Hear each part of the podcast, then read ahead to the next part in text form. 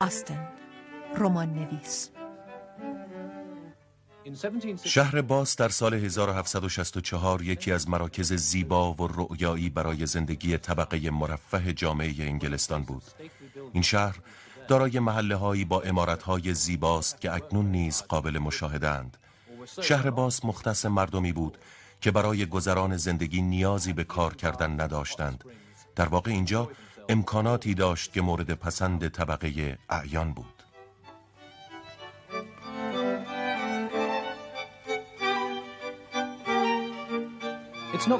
بنابراین برگزاری مراسم ازدواج رو جورجاستن که از طبقه اشراف بود و همزمان کرسی استادی دانشگاه را داشت در کلیسای والکات این شهر چندان تعجب برانگیز نبود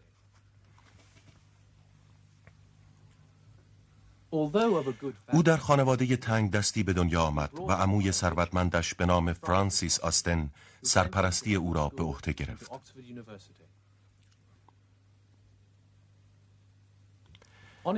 پس از ازدواج پسر عموی دومش خانه استیونتون واقع در شهر هامشایر را در اختیار او گذاشت. عموی مهربانش خانه دیگری را در نزدیکی دهکده دین به او سپرد.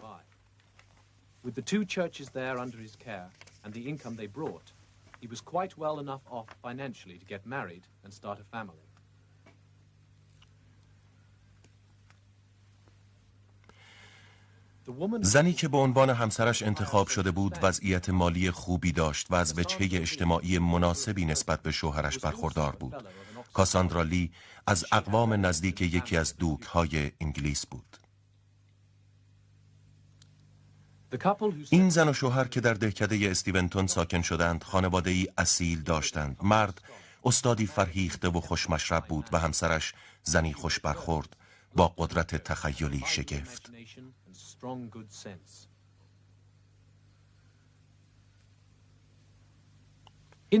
شرح این ماجرا ترسیم کننده وقایعی است که در منزل کشیش استیونتون برای زوج آستن اتفاق افتاده است.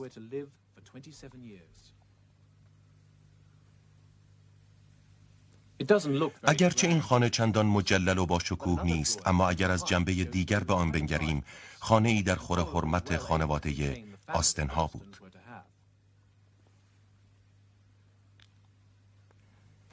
اولین پسر آنها جیمز نامیده شد که مانند پدر خرقه کشیشی به تن کرد. او بسیار شوخ تب بود و علا رقم علاقش به حیوانات عاشق شکار بود.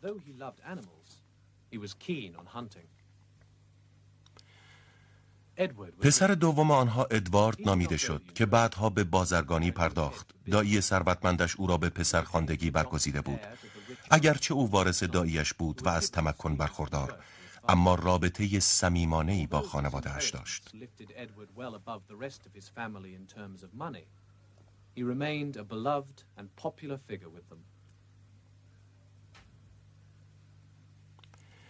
هنری با استعدادترین عضو این خانواده بود. او به عنوان یک سرباز کارش را در جامعه آغاز کرد. سپس بانکدار شد و عاقبت لباس روحانیت به تن کرد.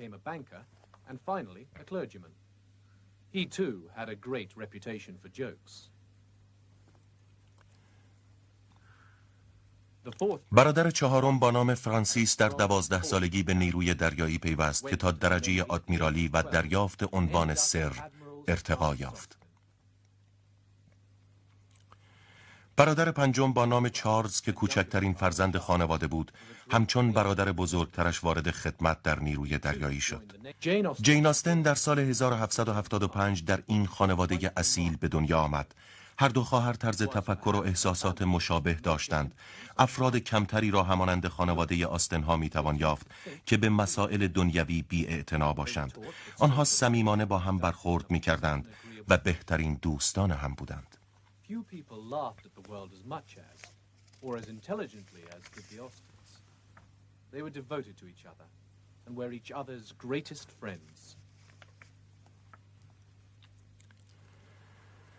تنها مطلب نگفته در توصیف خانه جین آستن باغ و تلمبه خانه پشت منزل بود. کمی تعداد خانه های روستایی سبب شده بود که جین بتواند آرام و آسوده بزرگ شود. علا بزرگی خانواده درآمد آنها چندان قابل ملاحظه نبود ولی تیز هوشی پدر و مادرش دوران کودکی و جوانی سرشاری را برایش برمغان آورد در کتابهای او هرگز نکته‌ای به عنوان مناقشات بد خانوادگی به چشم نمی‌خورد. جین آستن در تمام عمر خود تحت تأثیر مذهب بود ولی او یک پروتستان نبود.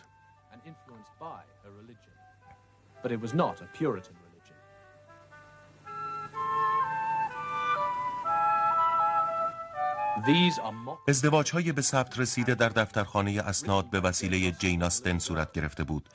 او در آن زمان دختر بچه ای بیش نبود. ازدواج جین آستن از استیونتون با ادوارد آرتور ویلیام از لیورپول به سبک امروزی در همین کلیسا به ثبت رسیده.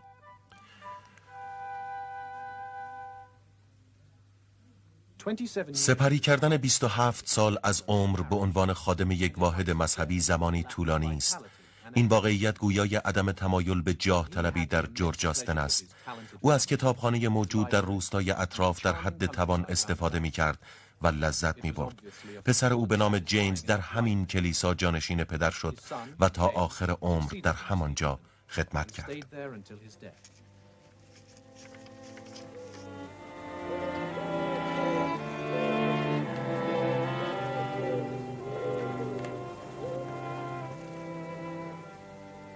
صرف نظر از یک سالی که جین آستن به طور ناموفق در مدرسه ای سپری کرده بود کلیسای استیونتون تنها مکان عمومی در این منطقه بود که او را به خود می گرفت او تحصیلات رسمی نداشت پدرش در دوران کودکی خواندن را به او آموخته بود. فانی بارنی رمان نویس موفقی بود که تحسین او را برمیانگیخت. اکثر قصه های بارنی در مورد زنهای جوانی است که در تلاطم امواج خشن و مشکلات زندگی دست و پنجه نرم کردند. معمولا آنها دوران سختی را سپری می کنند ساموئل جانسون یکی دیگر از افراد مورد علاقه جین است. به نظر او جانسون مردی بود که بی هیچ واهمه ای عقایدش را در جامعه بیان می کرد او در آثارش قادر به کاربرد ارزش های فرهنگ باستان آمیخته با ارزش های مسیحیت کلیسای انگلستان برای مردم و خوانندگان آثارش بود. هنری فیلدینگ نویسنده است که روح خشن مردان قرن هجدهم را در آثارش ترسیم می کند در آثار او روحیه نابخشودنی مردان که اکثر عمر خود را در عیاشی میگذرانند توصیف شده است. در آن زمان هیچ کس دخترش را ترغیب به خواندن چنین مطالبی نمی کرد اما جین آستن مطالعه نوشته های او را دوست داشت. آثار فیلدینگ باعث شد تا او شناخت طبیعی تری از مردان آن زمان به دست آورد. در میان خانه های روستایی و روح بخش استیونتون جایی به نام واین وجود داشت. که تفریحگاه خانواده آستن بود. پدرش گاری داشت که با آن دخترانش را به آنجا می برد آنها معمولا در های مرفهین منطقه شرکت می کردند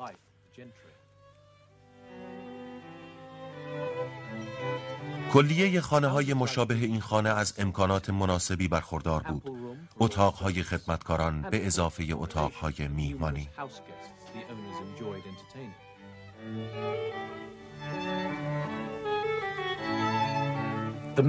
مردان معمولا برای شکار و تیراندازی از خانه خارج می شدند برادران آستن نیز مثل بقیه مردم برای تفریح به شکار می رفتند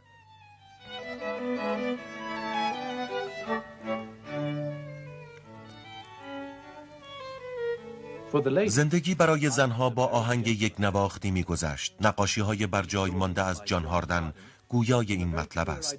زنان به هنگام کار با یکدیگر حرف می‌زدند. مسئله ای که در مورد زندگی جین آستن به آن پی برده ایم. نامه هایی است که او به خواهرش کاساندرا می نوشت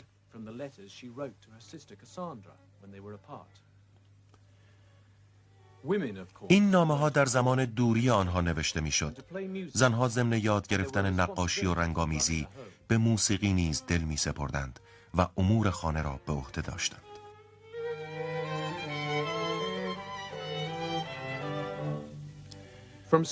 آنها از محل سکونت خود واقع در استیونتون به شهر باز سفر می کردند و در حین سفر از نقاط مفرح باز همتون لذت می بردند. نقاشی های بجامانده مبین احساسات و زیبایی های روستاهای قرن هجدهم است.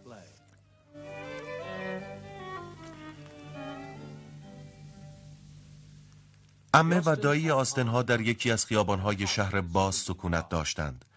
جین و خواهرش در این معاشرت جهان خارج را تجربه کردند اخلاق و دلمشغولی های مردم این شهر در قرن هجدهم علاوه بر جنبه افراتیش از پاره جهاد با روح آنها بیگانه بود جین به رغم دیدن مسائل مقایر با روحیش در آن شهر با بی به این امور از جنبه های دیگر موجود لذت می برد و استفاده می کرد.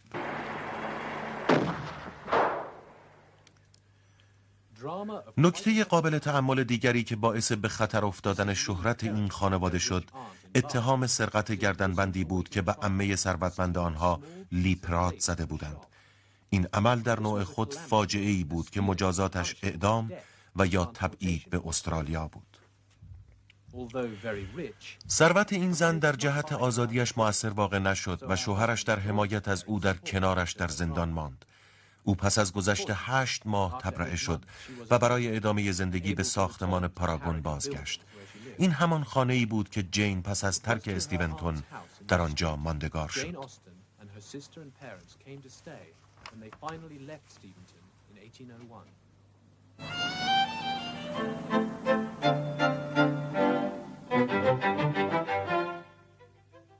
در آن زمان شهر باز تفاوت مشهودی با دیگر شهرهای قرن هجدهم داشت. از مشخصه های قابل ذکرش کوچه های هلالی شکل و میدان های چهار گوش و زیبایی بود که برای ثروتمندان جذابیت خاصی داشت. در سال 1800 اشراف انگلستان در تبعیت از پرنس ریجنت به شهر برایتون سفر کردند. ولی افراد طبقه متوسط که جین آستن از این طبقه بود شهر باس را انتخاب کردند. The Lee Perretts, her aunt and uncle, stayed six months in Paragon Buildings and six months in their country house in Berkshire.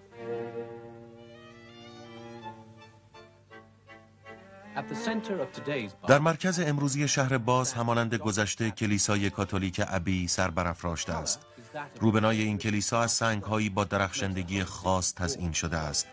سنگ تراشه های ظاهری کلیسا قابل مقایسه با خطوط کلاسیک منقوش بر پیکره ساختمان های قرن هجدهم است.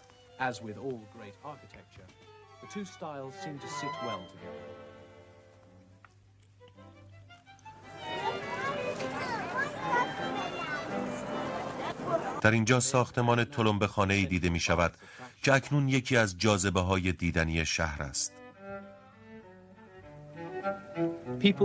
ازدهام بازدید کنندگان برای ورود و نوشیدن آب شفابخشی که می جوشد دیدنی است. این نکته از زمان رومی ها تا کنون رواج دارد و بیشک همه از این منظره لذت می برند.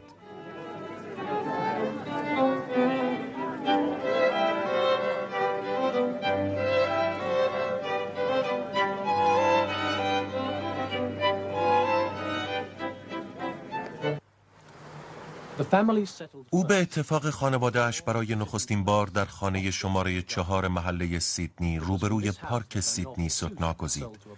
در همین مکان اولین رمان او با نام سوزان به ناشری فروخته شد و عدم انتشارش باعث شد تا او نوشته را پس بگیرد. این همان کتاب نورتنگر ابی بود که مدت کوتاهی پس از مرگش منتشر شد. در این دوران یکی از نادرترین و مهمترین حوادث زندگی او اتفاق افتاد که اطلاعات ما از این دوران مختصر و محدود است. از قرار زمانی که برای گذران تعطیلات به ساحلی معروف به سید ماوس در دوون سفر می کند اتفاقی برایش رخ می دهد حدس ما این است که خواهرش کاساندرا از این موضوع مطلع بوده. پس از مرگ جین کاساندرا با دقت زیادی برخی از نامه های خواهرش را دستچین و بقیه را که خصوصی بودند نابود کرد. به سال 1804 او به اتفاق والدینش سفر دیگری به سواحل درست و منطقه معروف به لایم رجیس داشت.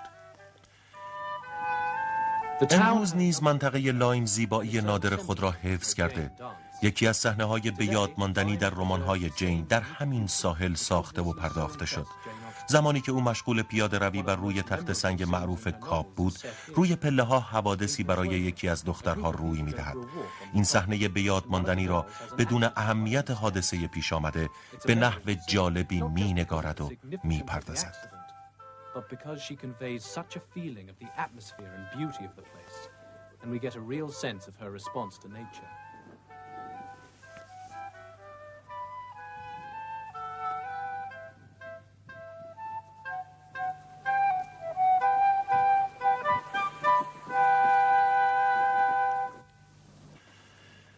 در سال 1804 آنها به خانه دیگری در شهر باس نقل مکان می کنند و مقارن با این زمان پدرش جورج آستن می میرد. مدتی نمی گذرد که از آنجا نقل مکان کرده و به خانه در خیابان گی می روند. پس از اقامتی کوتاه در شهری دیگر مجددا به خانه ای واقع در دهکده شاتون در نزدیکی استیونتون نقل مکان می کنند. این محل مکان مناسبی برای بیوه آستن و جین که هنوز ازدواج نکرده بود به حساب می آمد. صاحب این خانه ادوارد آستن بود. سایر دارایی او شامل خانه ای در منطقه کنت و زمینی در اطراف شاتون به اضافه خانه دیگری در وینچستر را می‌توان برشمرد. در این خانه جین آستن استعداد نویسندگی خود را بروز داد و تا پایان عمر در اینجا ماند. It was to be the house where Jane Austen finally found herself as a writer, and where she was to pass the remainder of her days. داخل خانه بسیار ساده بود. او از قسمت ورودی و اتاق پذیرایی به عنوان محل مناسبی برای نگارش آثارش استفاده می کرد. در سن سی و چهار سالگی پشت میزی در این خانه خلق آثارش را آغاز کرد و مجموعاً موفق به تکمیل شش رمان شد. هفتمین رمانش ناتمام. ماند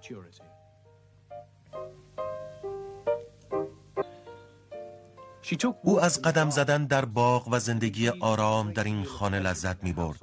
با وجود خدمتکار او و خواهرش اکثر کارهای خانه را انجام می‌دادند. آنها به علت نداشتن وسیله آمد و شد کمتر به اطراف سرکشی می کردند. آنها بیشتر در اطراف باغ پیاده روی می کردند و از آرامش و طبیعت محصور کننده اطراف غرق در لذت و شادمانی می شدند. There they could enjoy the peace and beauty of the grounds.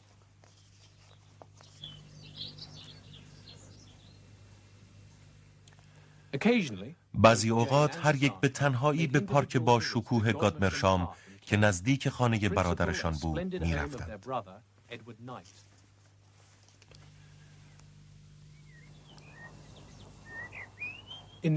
جشن ها و مراسم به یاد ماندنی که در این خانه زیبا و با شکوه برگزار می شد خاطرات به یاد ماندنی برای آنها داشت. پس از گذشت دو سال از اقامتشان در شاتون جین در اکتبر 1811 کتاب عقل و احساس را منتشر کرد. او در خصوص این کتاب تا زمان چاپ آن مطلبی بیان نکرده بود. اثر مذکور به قدری موفق بود که در مدت کوتاهی به چاپ دوم رسید.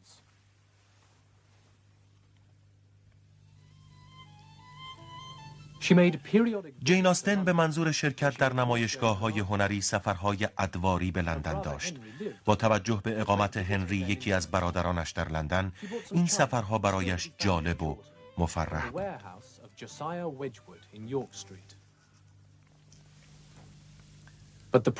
بخش عمده ای از ساعات زندگیش به نوشتن میگذشت.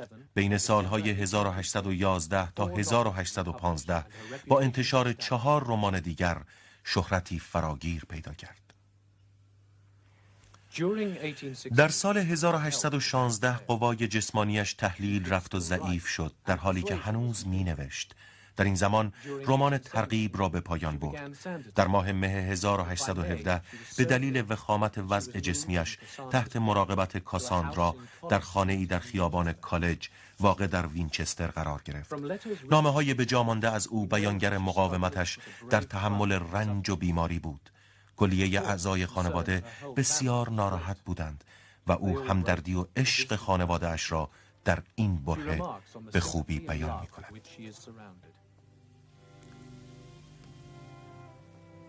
او در هجدهم جولای سال 1817 در سن چهل و دو سالگی جهان را ودا گفت و چند روز بعد در کلیسای بزرگ شهر وینچستر به خاک سپرده شد. دو رمان معروف او ترقیب و نورتنگر ابی پس از مرگش منتشر شدند. در حال حاضر او یکی از نویسندگان صاحب نام انگلستان به شمار می رود که به تدریج سبک نگارش او در حال فراگیر شدن است. خواهرزادهاش با نام ادوارد آستن درباره او چنین می نویسد چه چهره ظاهریش چندان جذاب نبود ولی به هیچ وجه نمی‌توان شخصیت محبوب رفتار دلپذیر و قلب رعوف و مهربان او را به ظاهرش نسبت داد.